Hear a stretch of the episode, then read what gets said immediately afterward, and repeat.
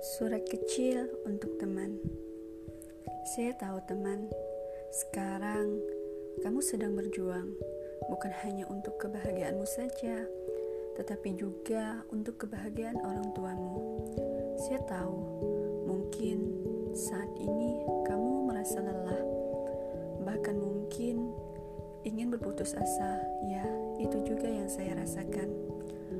Mungkin juga kamu sering memaksakan diri untuk bangkit, walaupun sudah jatuh berkali-kali.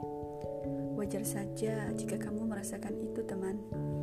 Tapi sekarang yang menjadi pertanyaan, kenapa kita harus begitu mengeluh dan seakan menyerah begitu saja?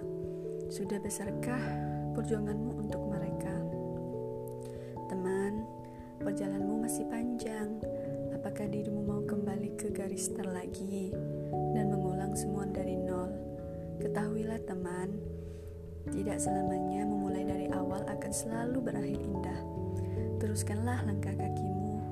Jika dirimu lelah, beristirahatlah, tetapi jangan sesekali dirimu berhenti atau menyerah. Saya tahu dirimu lelah. Saya tahu dirimu harus berpura-pura kuat di depan semua orang, seakan-akan semuanya baik-baik saja. Ketahuilah, teman, kita bukan seorang anak kecil lagi yang ketika kita terjatuh harus ayah dan ibu bantu untuk bangkit. Ketika kita menangis, harus ayah dan ibu yang menghibur, bahkan menghapus air mata. Sekarang, kita harus mampu untuk bangkit sendiri. Bahkan, kita juga harus mampu untuk menghibur diri kita sendiri. Saya yakin kamu adalah orang yang tangguh.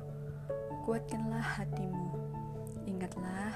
Perjuangan ini bukan hanya untuk kebahagiaanmu saja, melainkan juga untuk kebahagiaan kedua orang tuamu.